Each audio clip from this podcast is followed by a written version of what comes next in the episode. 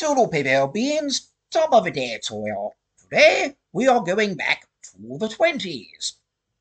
Well, some of you might think that we are in the 20s, but actually, uh, I'm talking about, uh, I'm John Ben Sully, by the way. Uh, welcome to my Perpetual Outsider podcast. Uh, but today we're going back to the 1920s, not the 2020s, when things were altogether a little bit more different.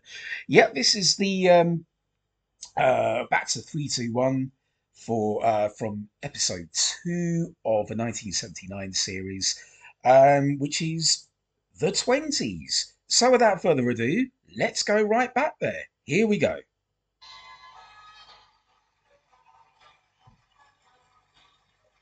Nineteen seventy nine.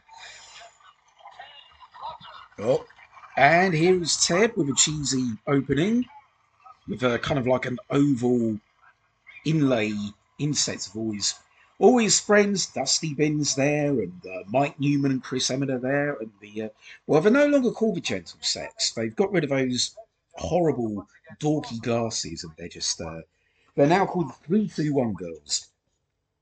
So uh, here we go. This is um, uh, this first one out on the twenty sixth of October, nineteen seventy nine, uh, and this is an interesting one actually because um, this was not so long after the the ITV strike of 1979.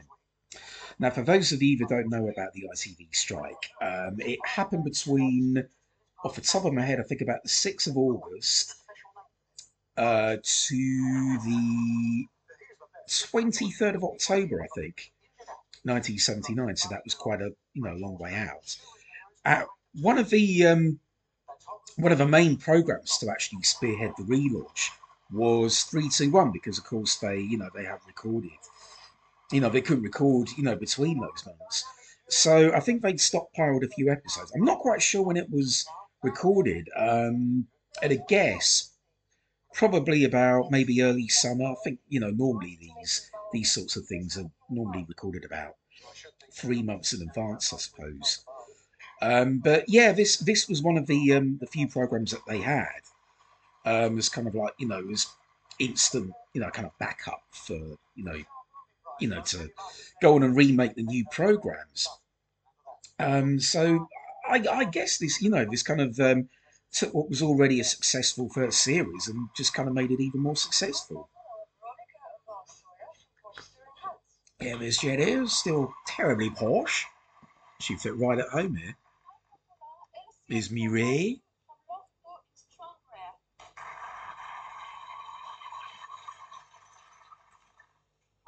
And there's Annie.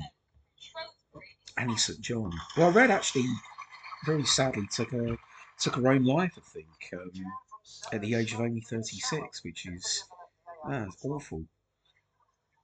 So, who have we got here? We got some contestants. We've got uh, oh Tim Cloak. He's, he's made a cloak. He, Ted Rogers has made a predictable joke about uh, about Tim Cloak's surname.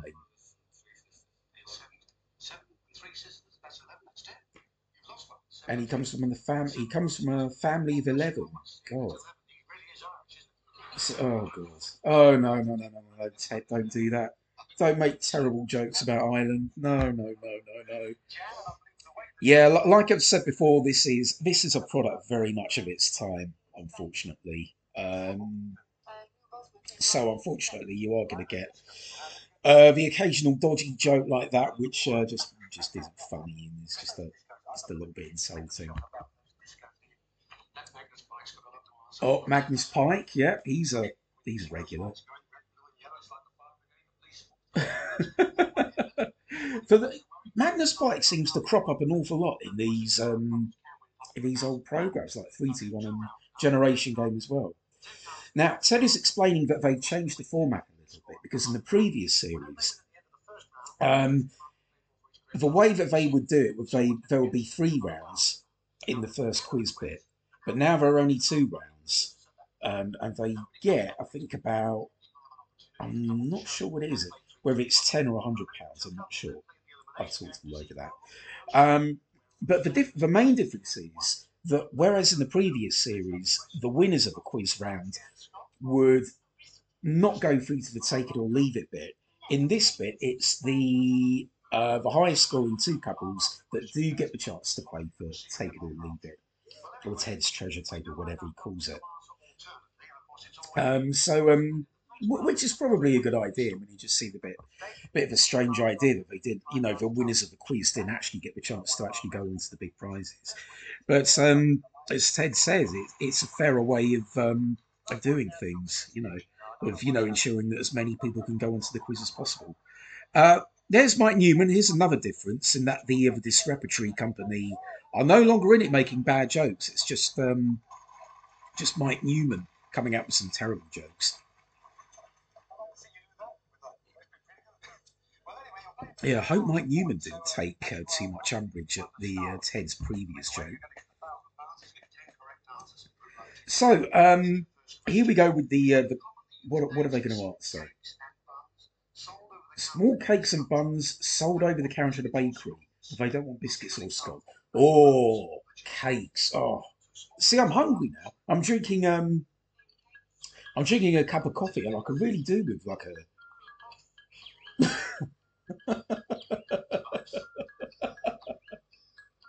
I can really do with some of these um, these things that they're coming up with. Oh, I'm watching at the mouth. Fruit pies. God, stop doing this to me. Oh, oh, they're running out of time here. Oh, you see, I'm I'm on a diet at the moment. You know, I'm trying my best to be on the diet because I've just become just great big lard ass. So um, I'm I'm trying to go on a diet, but um, this is really tempting me back. I think the audience came a little bit too quick with the uh, with the applause for Mike Newman's joke there. Why has he got like missing gloves on and he's very bad um, missing wooden woolen hat and wooden hat woolen hat and woolen gloves. Oh, Patsy Ann Scott. Oh, so it's ten pounds. It's not. Uh, it's not hundred pounds. It's uh, it's ten pounds each. They're playing for. So that was a good start. They got £70. So the next couple are from Scotland. Don't make any Scottish jokes, please, Ted. He owns, this guy owns 60 caravans. See, I used I used to go um, um, to a caravan park with my wife Ali, and it was it was actually you know it was actually great fun. You know, you used to you know you know, stainless. I mean, we're not talking about carry on camping, that sort of caravan, but um, you know, a proper, you know, good old, you know, good modern caravan. And you know, you've had all sorts of activities. You know, good, uh, good breakfast there. You know, they had the fry up in the morning, and uh, yeah, pedal biking, and uh, oh, my favourite is disc actually, which is um, that. Um, it's kind of it's kind of like a modern day version of table tennis, where you just you know sort of uh, um, you just whiz a, you know, this kind of small, you know, small round disc, you know, back and forth, you know, on a kind of like a futuristic tennis table, table tennis table. But yeah, it was great fun. This woman's had, um, I'm not sure how many, I think she said about 24 jobs. Blimey. Sorry, just slurping my coffee while I uh, while I lament the uh, the non-existence of uh, the bakery shop. Never mind.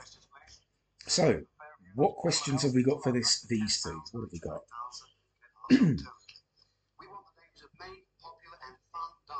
popular and fun dances. Oh, they're, they're bringing back Strictly, aren't they, again? Oh, God.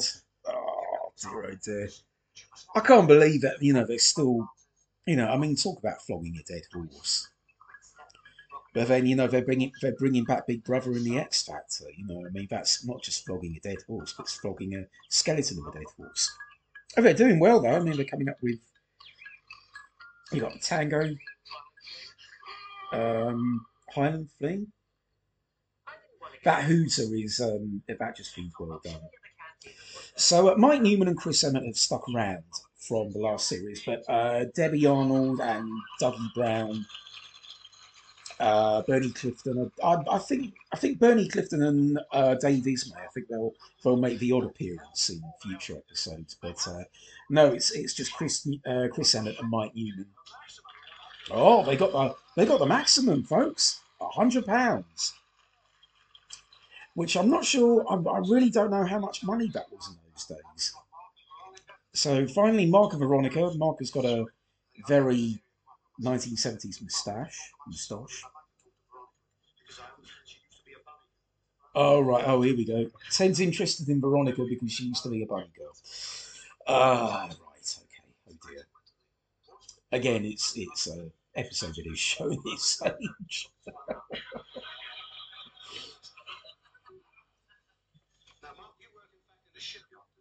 Mark works in a shipyard. Mm, I should I should know all about that because I write for um, um, a port and terminals uh, magazine, all about ports and terminals. So really, I, I should know all about that.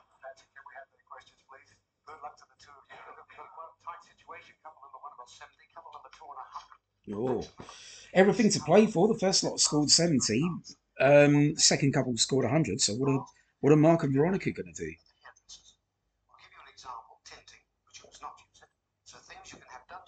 Oh, things you can have done to your hair.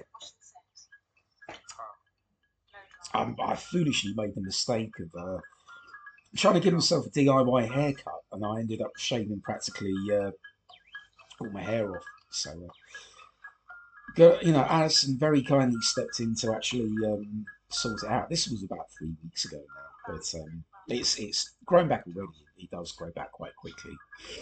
So um, yeah, the, the moral of the story, folks, is don't uh, don't cut your own hair.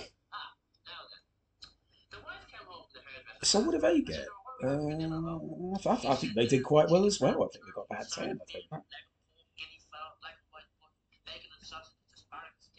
So going back to the strike, I mean the BBC were doing, of course, they were doing incredibly well because you know, I mean the the previous Saturday uh, the 20th of October, they got about, I think Generation Game got 23 million viewers. City they've got 16 million viewers. I mean, massive figures. You know, um, you know, maybe inflated by strike, but you know, they're, they're still good programs, and and um, you know, the BBC was on a roll. So I think by the uh, the the Saturday, the next day, uh, after after this episode went out. I think they were going to um, I think they were going to suffer a little bit. Oh, Veronica and Mark have got ten as well. Wow. So the cloaks have everything to play for here. So they could win 700 quid, which would be uh, quite a fair old whack by these standards.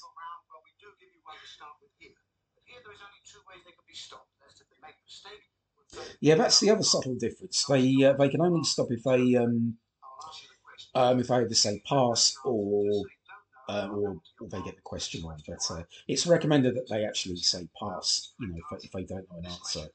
So famous people who are renowned for one activity in particular. Oh, this should be Charles Lindbergh and flight. See, I wouldn't have known that. And I suspect if they, you know, if they ever did remake three two one, that you know these the questions would be a lot easier. You know, I, I think generally, I think all you know, all quiz shows, a lot of questions are, you know, they're just dumbed down to a level that you know, even a person without a brain could actually get them. George Gersh, Gershwin's music, yeah. Oh, I ran out. Uh, what? Again, it's just.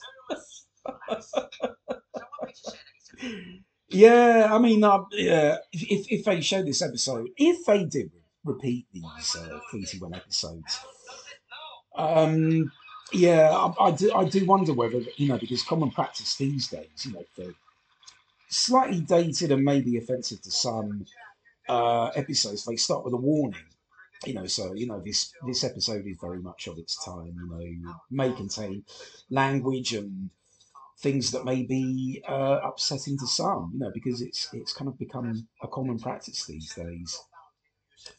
But like I said, you know, many, many, many, many times before, you know, this is the stuff I'm looking at from the 60s, 70s, 80s.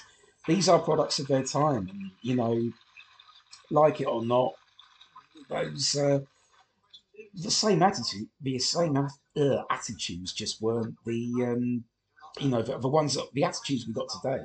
They weren't the same as they were back then. Um, you know, so I, I think it is great that we are living in more enlightened times. But you know, you um, it, it is a product of its time. You know, there's there's um, nothing really you can do about it.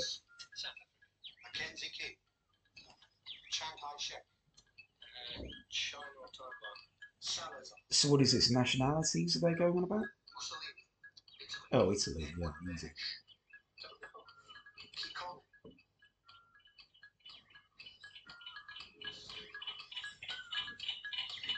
Oh, come on, Elsie and Paul, come on. Oh, po political leaders. Oh, okay. Oh, God. Oh, no. What now?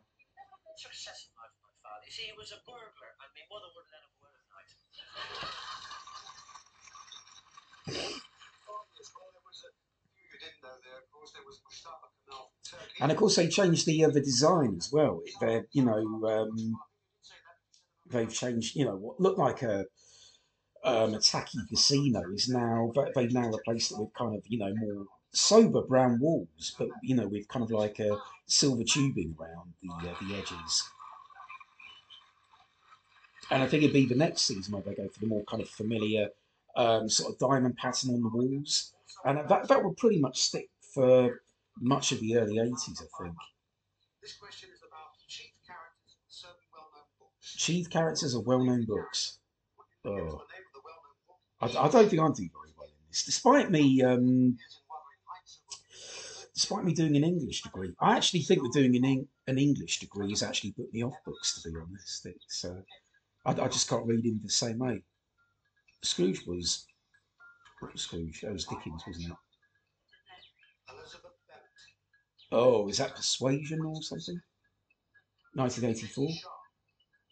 That's another Jane Austen book. Pride and Prejudice.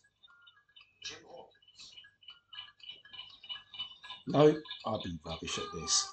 And I don't think uh, Mark and Veronica are very much better.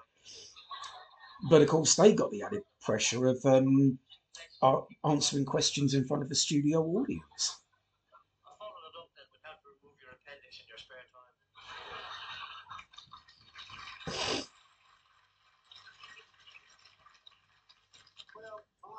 Veronica, the only new one in fact, that was Kunta Kinte from Roots, Scarlett O'Hara was Gone with the Wind. Oh, they've only got one right. Oh my god. They're out by the looks of it. Oh, I got two. Oh, right. No, I didn't get that right. No. So I would have got one as well. oh, okay. We scored two. Yeah, that's one more. 200 quid. I mean, 200 quid is, in those days, is not to be sneezed at. I mean, I'm, I'm not very good on inflation, but um, it's Elsie and Paul that are one with 500 quid. They're rich. So what do they get as consolation? Did they get the ceramic dusty bin box? Yes. Yeah. I mean, that ceramic dusty bin, I've seen I've seen it do the rounds on eBay, and it's worth a fortune apparently hopefully uh, Mark and Veronica hung on to that dusty bin because uh, you know they um, they can certainly get a lot lot of money for it. You know, it's a you know antiques fair on eBay. So that's the end of part one, and we're into uh, just about to go into part two, which is coming up now, any minute now. Here we go with these excellent cartoon drawings. Uh, they do this bizarre. Uh, they're still doing this bizarre kind of generation game style um, game to see who's going to qualify. Uh, what the hell are they doing? So it's Tim and Jan versus uh, Paul and Elsie, and they, um, for some reason, they've got 1920s gear. They've got feather feather headbands on their head, and their knees are tied together by those kind of pom pom skirts. And they've got spikes on heels and elbows, so I'm guessing they're going to burst balloons, are they? All right, yeah, they've got to dance through. they've got to dance through a row of balloons. I mean, we, we're talking, you know, real. It's not even generation game. I mean, it's more kind of uh, fun house. And well, fun house wasn't around it. No, Cheggers plays pop. That's what I'm thinking of.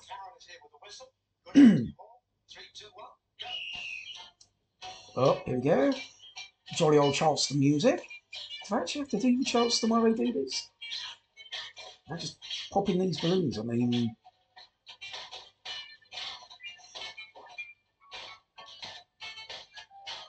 what? Who's doing well here? Um, it's hard to tell because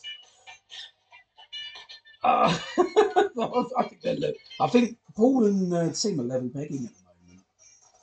They do silly with those headbands and skirts on around their knees. They just look ridiculous. Elsie is just like a like um doing some mad like she's dodging a wasp or something. I think Jan is going for a more measured approach, I think.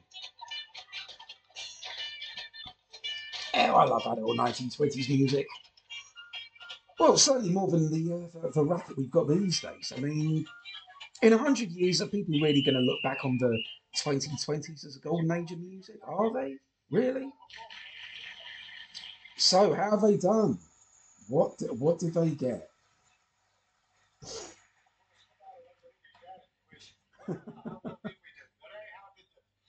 oh, the Three Two One girls are all dolled up in uh, 22 balloons. Yeah, the, the Three Two One girls are all dolled up in uh, uh, 1920s gear as well, and 1920s hairdos as well.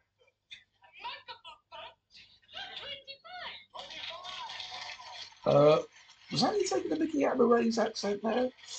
Oh, that's not cricket. But anyway, um, Tim and Jan are through. They won with 25 balloons popped uh, against Paul and Elsie's 22.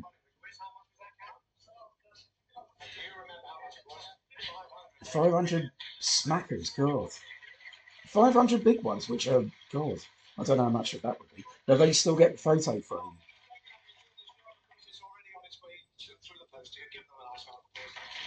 I'll just take the post wasn't a strike back then as well. It is nice that the um, the rival contestants do actually say good luck and you know well done and you know there's no no hostility or anything. I mean it's it's a completely different ball game from what we got nowadays. Big Brother and you know every every single elimination contest is you know I mean it's filled with you know filled with bad blood and petty rivalry. So here we are at Ted's table. I d- I don't think he calls it take it or leave it anymore. Uh, the difference is, well, it's two differences actually. Um, one is five MacGuffins instead of six, which we used in the first series.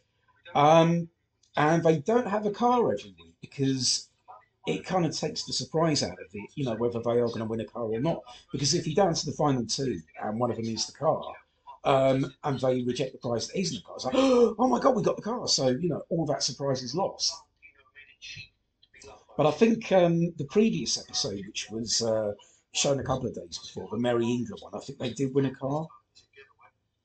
Uh, from what I remember, it was like a you know minuscule little green mini, which uh, which is pretty retro. But uh, do you know what? I've, I've forgotten what they win in this actually.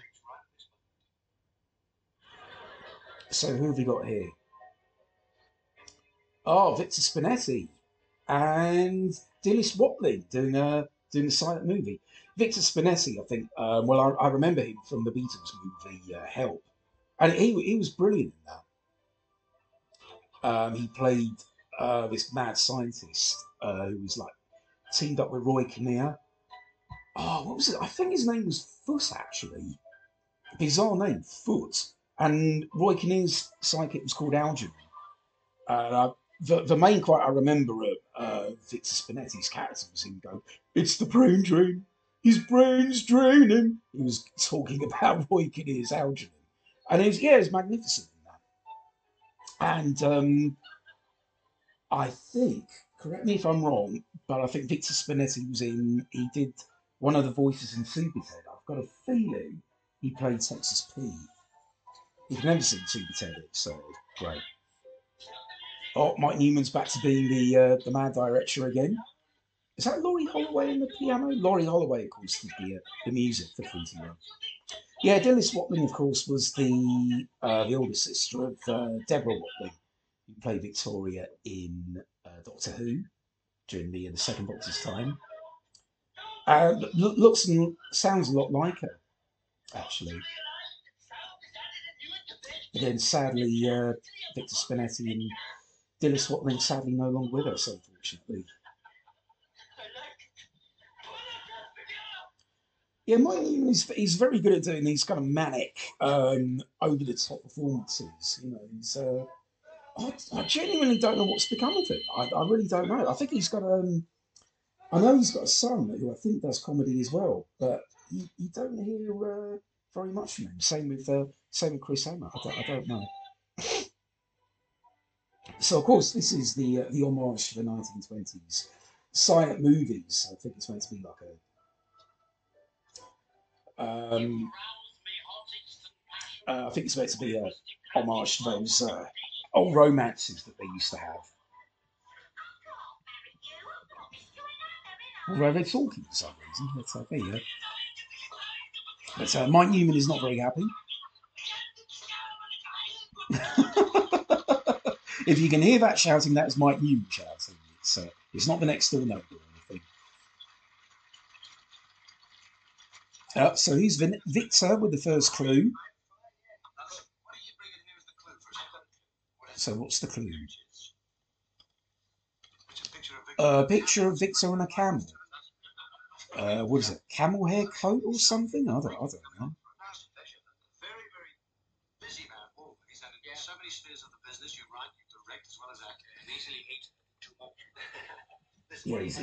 busy man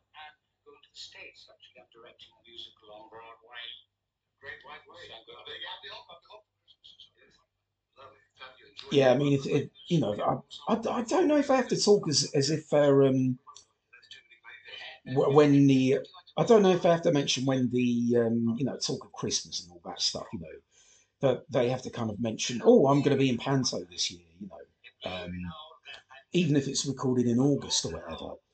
You know, it, it must it must be quite difficult for them. And uh, I, I think he's actually speaking reading the clue in Welsh.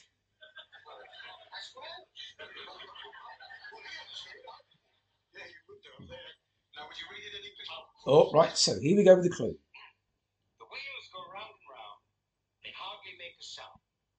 Wherever you go, in rain, sun, or snow, remember what you found. Now, did that make any sense? I think it made more sense when uh, Victor spoke in his native tongue. I think. Um. Yeah. What is? Car? Wheels go round. I think wheels go round and round is probably a little bit too obvious, but uh, but we shall see. I have absolutely no idea. Or if it's a photo frame, it could be a slide projector, maybe. maybe. And of course, uh, they were doing the, uh, the silent homage to the, uh, the silent movies. Rabbit Enterprises have doubled their stocks overnight. English Elastic has dropped its big holdings. Oh dear. Ted's doing his best at uh as a box voice, which which to be fair is uh, is probably better than mine. It's probably his training as a um, holiday camp rep. Yeah, we're at a jolly spiffing party now. There's Chris Emmett. Sipping champagne. Yeah, typical old cocktail parties. I mean, we, we used to learn about this sort of thing in. Um, there used to be a program called um, How We Used to Live, one of those old schools programs. Um, one of them was set in the 1920s. I think it was, yeah, they, they charted the years between, I think, 1902 and 1926. So, um, of course, they, you know, they featured all this kind of period music and dancing like the Charles Charleston and all of that. And uh, I, I don't know if the voices were quite as caricatured as this. I got a feeling they weren't. But it was made by um, by Yorkshire TV, which was the same the same production team as uh, as Three Two One. Yeah, it was it was quite good. From what I remember, it had the uh, the bloke from Bread in it. I think the um, I think it was Joey. I think he, I think he was in it. how we used to live. I think it's a shame that you don't get schools programs anymore. I, I think kids learn a lot from, uh, from. I, I know I do. You know, I mean, uh, I think you actually learn more from seeing something in action rather than kind of taking lots of notes and um, listening to a stuffy old lecture and stuff on a blackboard, that sort of thing. You know, if, if it's brought to life like, um, you know, say look at Reed, I mean, that's uh, that was a great example. So on comes Mike Newman with a empty champagne glass.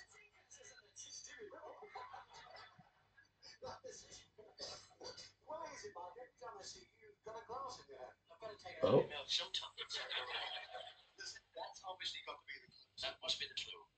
Uh, well, it's empty. Could that be Dusty Bin? Oh, oh. Also comes from Dublin. It's the automatic choice. It is Ned's duty to see you win a beauty. Get out of that, Oh. Now, what do what did Tim and Jan think of that? What can they make of that? Yeah, I, I, I reckon that could be the dustbin because it, you know it's empty. They always tend to do. Um, you know, sort of empty. Uh, empty clues are always, you know, a clue to the or a dustbin. Well, nine times out of ten, anyway. Seven times, five times.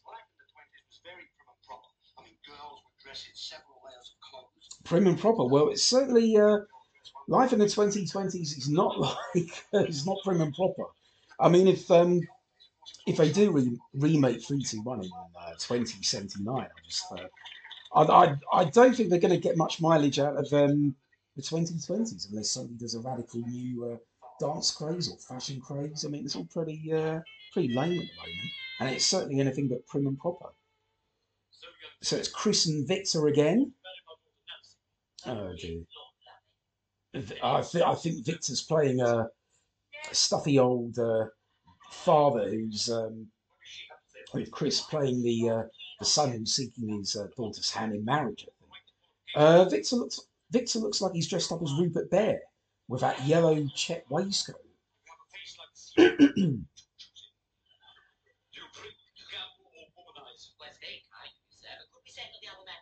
Oh dear. Yeah, some of these jokes are a little bit a little bit corny to say the least. Um, you know, uh, but actually, I mean, I, I know three two one gets a fair bit of stick, but I think quite a lot of budget has gone into you know all those uh, designs. I mean, especially when they're doing like um, you know a main play, or even a you know a loose you know kind of anthology theme like this one. You know that that 1920s uh, uh, plush country house design is is actually quite good.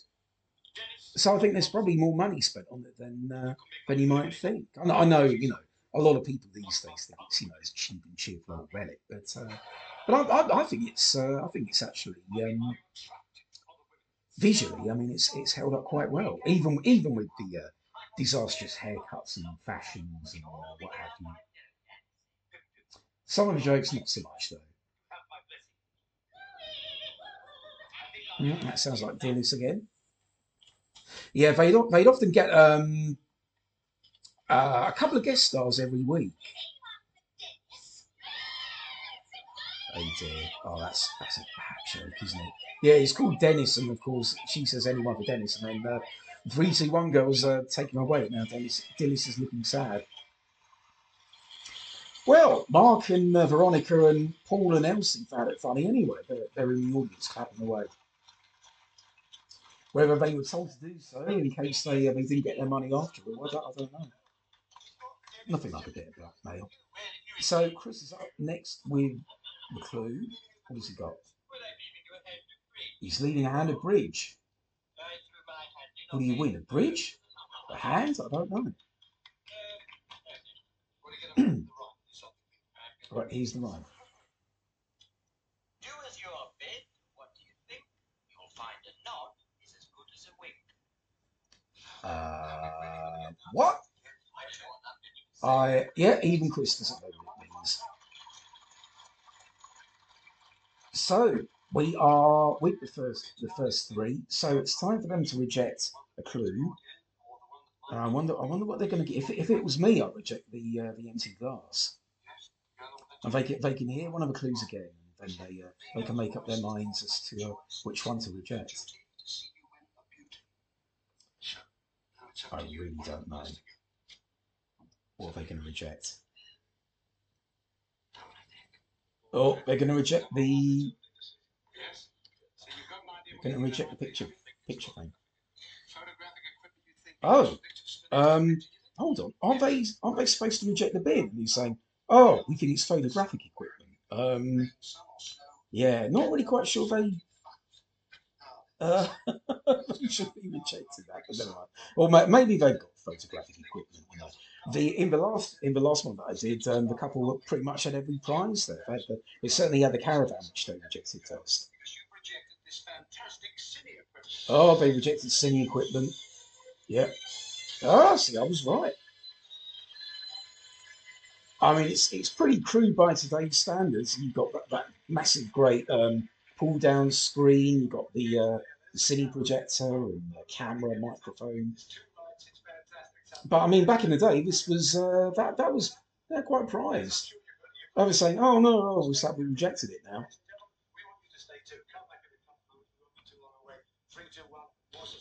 So what could it be? Is uh, are they going to win a car? Are they going to win a dustbin? Is the dustbin there? I don't know. Still to come? I don't know. Really don't know. So this is the final part.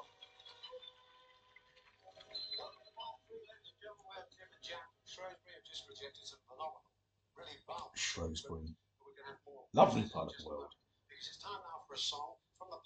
Oh. Uh, what is it? Song and dance number? Right, do this again, I think. Nope, still in a tennis ball. God, she does look. She looks just like Deborah. She Really does. What is this? Is this the what, Keep Young and Beautiful song? Is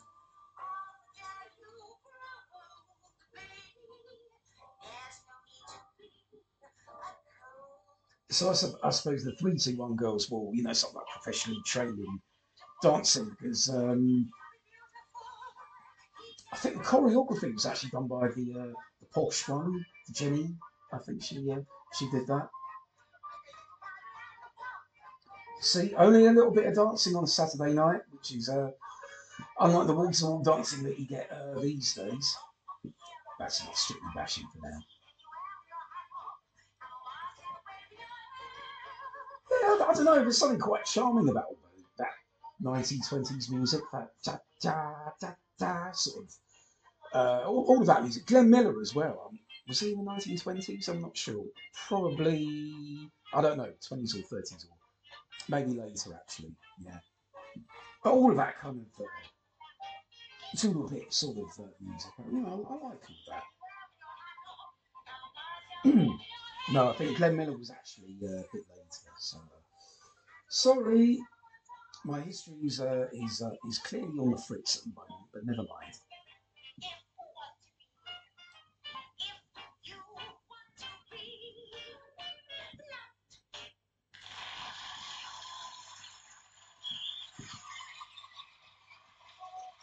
So, what is Dillis going to bring? Tennis racket? No.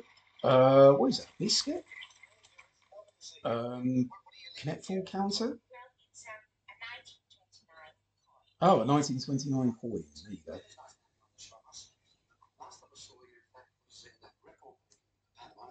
I thought you. I thought Ted was going to say last time I saw you, you were in Record Breakers. It's the wrong side, isn't it?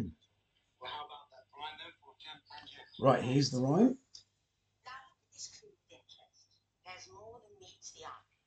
This you appreciate over the years, so why not give it a try? Uh, what if they win? An old Victorian coin, an, an old 1920s coin, a genuine 1920s coin, I don't know. Um, a bank? Have they robbed a bank? I don't, I don't know. So we're down to the, the champagne glass, uh, Hannah Bridge, or the coin. So go reject the empty champagne glass.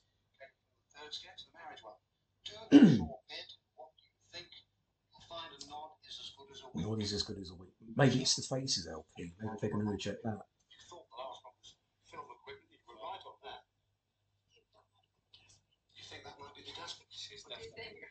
Uh, Jan thinks that the other Hannah Bridge is the dustbin. Is she right? Uh, Tim's going to let her make the decision. Oh, well, let's see if uh, Jan is right or wrong. Hannah Bridge. How would you get that from a dustbin? I, I don't know. Well, where do people bid? Lord and Wick. Of course, they're auction? And here to tell you what you would have won is Christopher Elvis from the South Kensington branch of one of London's leading auction houses. They win an auction? They win a valuable piece from an auction? Not exactly Dickinson's real deal, this. Here's a that Bobby Dazzler. Unfortunately, Tim and Jan have rejected this particular price. Uh, what is that? Now, what do you call A that? Telephone? Well, I think it's very much a Prentice piece. You can Statue? see there- there this evening, Yeah, terribly posh. And a character you'd made in Germany about the same time. So, yeah, this chap is uh, incredibly posh, isn't he? There's the thought prize. You could have won the sort of thing that you could have had. The sort of prize you could have had. Yeah. Oh, a thousand pounds to spend at an auction. That's what they turned out. They could have spent the day with this guy. They probably turned it. What's up with his hair? God, he's Mr. Brylcreem. Yeah. Jolly well, quick, as a tulip beard. Oh well, you can always go on Dickinson's Real Deal in a few years, never mind. Or Bargain Hunt.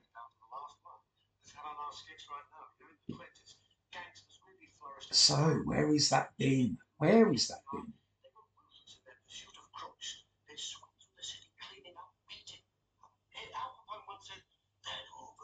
Oh dear, that's a. Oh no, actually, that's not a bad, bad Al Capone impression.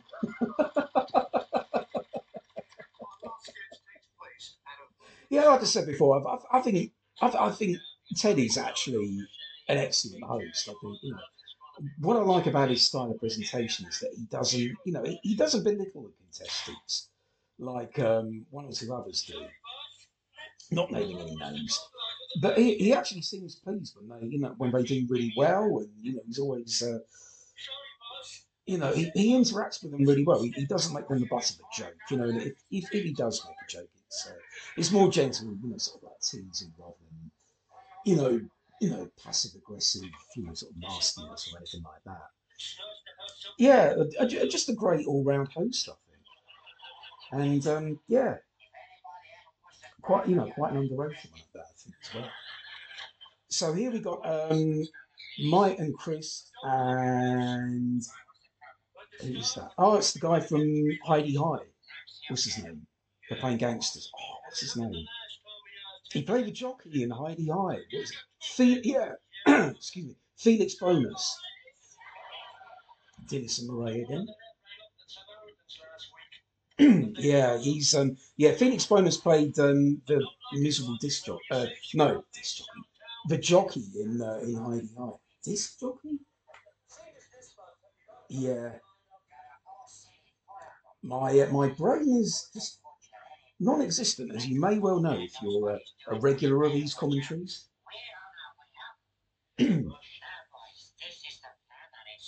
And he always used to like talk in the, the end credits. I'm not really quite sure, quite sure why. They in that um, you have been watching bit, and um, they normally smile or wink at the camera, but Felix Bowness's character would just kind of um, he just kind of talk all the way through, which was uh, a bit strange. So what have we got finally? Oh, here comes Felix with what, it? what an umbrella, an iron bar. What is that? An iron bar.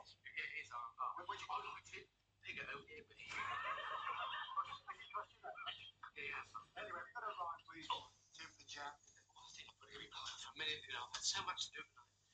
Um, he's a bit. Would you please? No, I, I, I, it was Emerson Paul.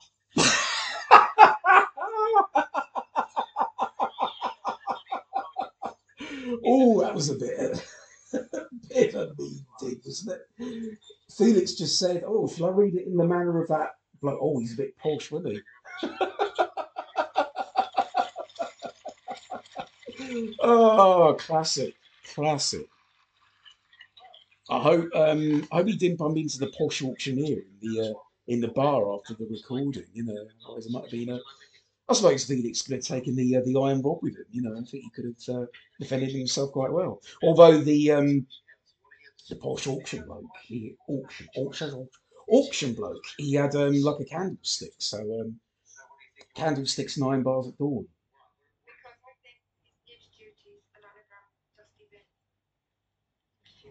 Oh, finally, they're rejecting the, the empty glass. Jan thinks that um, one of the phrases in this is an anagram of Dusty Bin. Right. This was your automatic choice. We'd see the bingo this week. Nibs's duty is an Nibs's duty, yeah. They've done it. They got rid of him. Is Dusty in 1920s garb? Yeah. Oh, well, he's, he's got a winking eye anyway.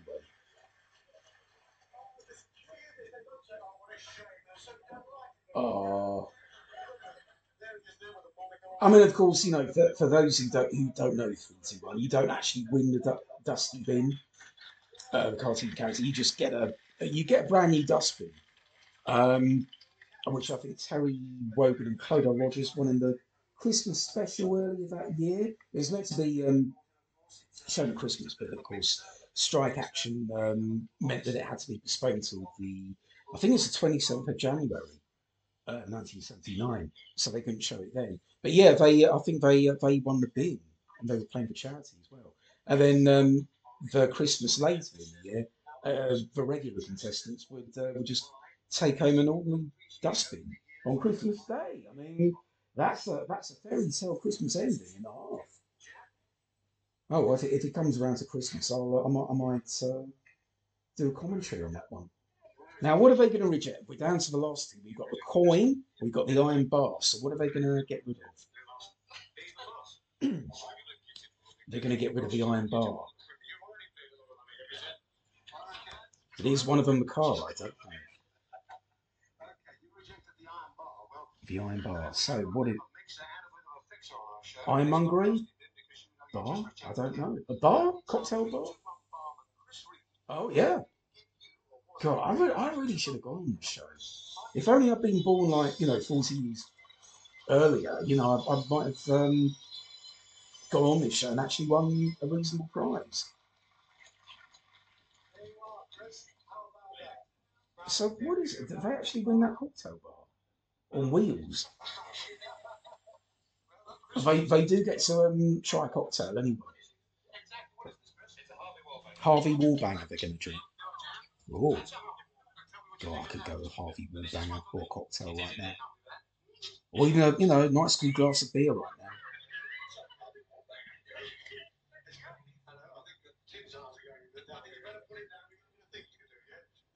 Uh, got a bit of thinking to do. If they've rejected all the clue. if they've just got one board to take home with them, or is that just Ted's way of saying, "Oi, uh, yeah, don't drink anymore." Uh, there go the three C one stagehands wheeling off the, uh, the portable bar. So they got the coin now. What the hell is this? Look at this coin with interest. There's more than meets the eye that she will appreciate over the years, so why not give it a try? Now then, Do you know what? I genuinely don't know what it is. the clue, of course, was the coin. Clue's the coin. Now just have a look at this. Uh, what? Suitcase? They want a suitcase. No, they want a, ch- a mini chest of drawers. Uh, eight? Now let's see. If you'd have invested ten pounds in 1929, Oh, I see. Oh, right. They probably won the equivalent of if they invested the coin and how much it would have been over the. So they're probably going to win the money equivalent in 1979, which is probably a lot more. 1969, 553 pounds. But today in 1979, that same 10 pounds and it's well is worth 1,174 pounds. I mean, that's that doesn't sound like a lot by today's standards, but 1979 standards, 1,250 quid is uh, a heck of a lot of money. That's that's a good price, That Wow, suitcase full of money. I mean, can't go wrong with that, really. Not the car, but I mean, they could easily buy a to. Oh, well, Tim and Joe look happy, in that's the main thing. Unusual. Well, yeah, not as unusual as the uh, the Greyhound or the uh, God, invest in shares in a racehorse like they did in the in the previous series. Now, of course, this was um, directed by Paddy Russell, um, who Doctor Who fans will know directed some classics like uh, Pyramids of Mars, Horror Fan Rock, and Invasion of the Dinosaurs. So, um, quite what she was doing on 321, I really don't know.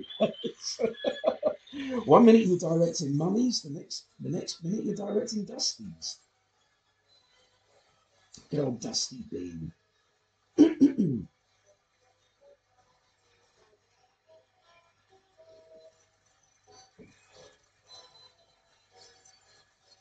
well, I enjoyed that. That was a that was that was a good old uh, good old episode, good old throwback to the 1920s, and um, yeah, happy days, happy days. Anyway, that was me, John Ben Salia. Thank you for listening in, and uh, I hope to hear from you again sometime in the future. In the meantime, it's bye for now.